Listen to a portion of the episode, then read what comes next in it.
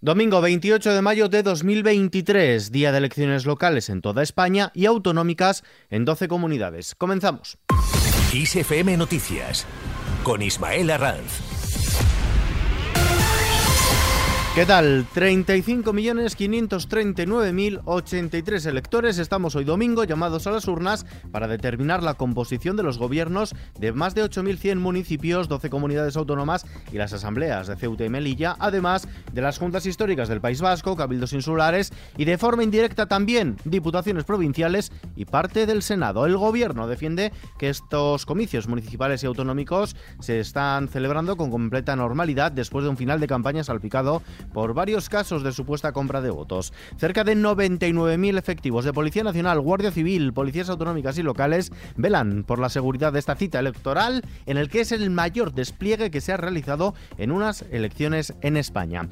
Primeros datos de esta jornada electoral, los de participación, los avances de participación a las 6 de la tarde. Más de la mitad de los llamados a las urnas ya había ejercido su derecho a voto. Hace 4 años no se llegaba al 50%. Como decimos, a las 6 de la tarde el 51,48% de los electores había depositado su sobre en las urnas de las elecciones locales que estamos celebrando hoy. Es 1,5% más que hace 4 años, cuando a la misma hora ni siquiera la mitad de los convocados se había acercado a los colegios electorales. La participación solo cae en Castilla y León, donde por primera vez no coinciden municipales con autonómicas. También cae en Cataluña y País Vasco, donde también hay solamente elecciones municipales. Especialmente destacada la caída de la participación en Melilla, dato que se entiende en parte también por el auge del voto por correo en esta ciudad autónoma. El presidente del Gobierno y secretario general del PSOE, Pedro Sánchez, ha pedido a los ciudadanos que acudan a votar en positivo, porque más fuerte será la democracia y mejor será para las instituciones. Así lo ha pedido Sánchez en declaraciones a la puerta del Colegio de Nuestra Señora del Buen Consejo de Madrid, donde un espontáneo le ha gritado "que te vote Chapote". Respuesta de Sánchez. Esta es la pena, ¿no?, que tenemos, por desgracia, en una jornada electoral, en una democracia tan importante. Tenemos a los intolerantes, la descalificación, el ruido, la crispación y el insulto. Pero en todo caso, lo que quiero decir es que en toda democracia las elecciones son muy importantes, y estas lo son más, entre otras cosas, porque estamos eligiendo a los gobiernos municipales durante los próximos 4 años de más de 8.000 municipios. Por su parte, el líder del Partido Popular, Alberto Núñez Feijóo, ha llamado a votar masivamente y de forma muy clara, porque cuanto más claro, determinante y contundente sea el voto, las urnas impondrán a cualquier tipo de consideración posterior. Hago un llamamiento a votar. No vamos a poder hacerlo hasta dentro de 4 años.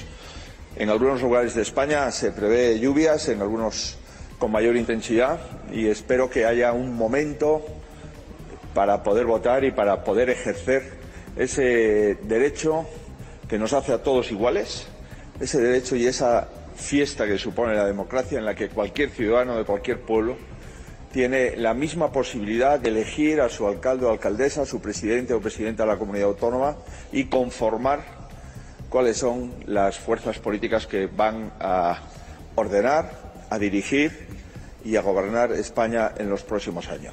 Santiago Abascal, presidente de Vox, espera que las urnas se llenen de votos libres y limpios y pide que se respeten los resultados. La secretaria general de Podemos, Ione Belarra, por su parte, destaca que el voto hoy es igual para todos.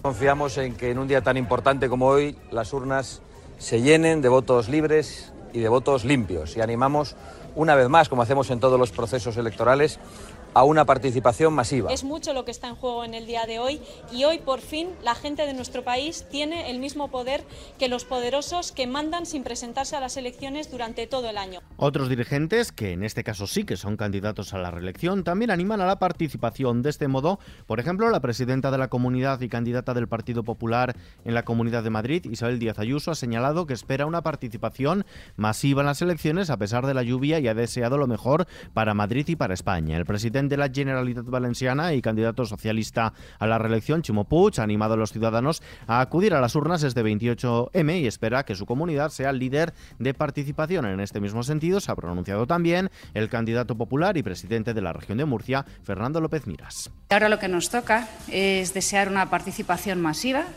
a pesar de la lluvia. Yo estoy convencida de que así será, porque es cierto que a los madrileños, para que nos dejemos en casa, no sé qué tiene que ocurrir, porque creo que ni siquiera en Filomena la gente quedaba en su casa un minuto. Cada voto es imprescindible. Por eso me gustaría que una vez más la comunidad valenciana fuera récord en participación. Y lanzar un mensaje para que todos vayan hoy a ejercer su derecho al voto, para que todos vayan hoy, se acerquen, encuentren un momento a lo largo del día para poder acercarse a su colegio electoral y votar. Escuchamos también a los presidentes autonómicos que ahora gobiernan con mayoría absoluta y cuya permanencia en el poder ven tambalear. Guillermo Fernández Vara, presidente de la Junta de Extremadura, Emiliano García Page, presidente de la Junta de Comunidades de Castilla-La Mancha. Invitar a los extremeños y a las extremeñas que vayan a votar en el día de hoy, que lo hagan además pensando en nosotros, en Extremadura, en los extremeños. Cuando se vota en las elecciones regionales se está votando en lo suyo, en lo que es de todos, en lo que es más próximo. Y como no, los alcaldes y candidatos a la reelección de las dos principales ciudades del país hacen lo propio, llaman a una participación masiva. Ambos gobiernan actualmente al frente de ejecutivos locales de coalición, aunque hace 4 años quedaron segundos en las urnas. Ada Colau es la alcaldesa de Barcelona y candidata a la reelección por Barcelona en Comú. Y José Luis Martínez Almeida es el alcalde de Madrid y candidato a la reelección por el Partido Popular. En estas elecciones, además que son muy disputadas, más que nunca, el voto va a ser decisivo, así que animar a todo el mundo a ejercer su derecho al voto. Y creo que lo que está en juego en estas elecciones es si seguimos avanzando en Barcelona, en sus políticas, o si retrocedemos. Le digo a todos los madrileños, de verdad, que aprovechen, que vengan a votar, que disfrutemos también de este domingo y que lo veremos a partir de las 8 de la tarde qué es lo que pasa, pero que hasta las 8, si cae agua en Madrid, lo que tienen que caer de verdad son votos en las urnas. También los turcos tienen hoy elecciones. El actual jefe del Estado, el islamista Recep Tayyip Erdogan, lidera el escrutinio en la segunda vuelta de las presidenciales hoy en Turquía, según la agencia de noticias oficialista. Tras la apertura de 2 de cada 3 urnas, Erdogan obtenía el 54,8% de los sufragios frente al 45,2% de su rival, el socialdemócrata Kemal Kılıçdaroğlu. Las cifras publicadas con anterioridad por la misma fuente daban una mayor ventaja a Erdogan, lo que parece marcar una tendencia hacia un resultado más reñido entre ambos candidatos. Sin dejar de hablar de asuntos electorales, el nuevo Parlamento griego, surgido de las elecciones legislativas del pasado domingo, se ha constituido hoy, un día antes precisamente de su prevista disolución, para dar paso a unos nuevos comicios, ya que han fracasado todos los intentos de formar un nuevo gobierno en Grecia. Seguimos leyendo la página internacional. El presidente de Ucrania, Volodymyr Zelensky, ha agradecido a sus aliados de Alemania, Finlandia, Canadá e Islandia por los últimos envíos de armas en un vídeo publicado desde Kiev. También ha anunciado sanciones más duras contra Rusia con el objetivo de acabar con la guerra de Ucrania. Zelensky ha pedido a la RADA o Parlamento que apruebe nuevas sanciones contra Irán por el suministro de material militar a Rusia, que incluyen una prohibición total de relaciones comerciales en los próximos 50 años. En deportes, Fórmula 1, Alonso ha quedado segundo en Mónaco. El piloto neerlandés Max Verstappen del Red Bull ha afianzado su liderato en el Mundial de Fórmula 1 tras imponerse este domingo con bastante comodidad en el Gran Premio de Mónaco, sexta prueba de la temporada, por delante del español Fernando Alonso del Aston Martin, que ha logrado su mejor resultado de temporada y quinto podio.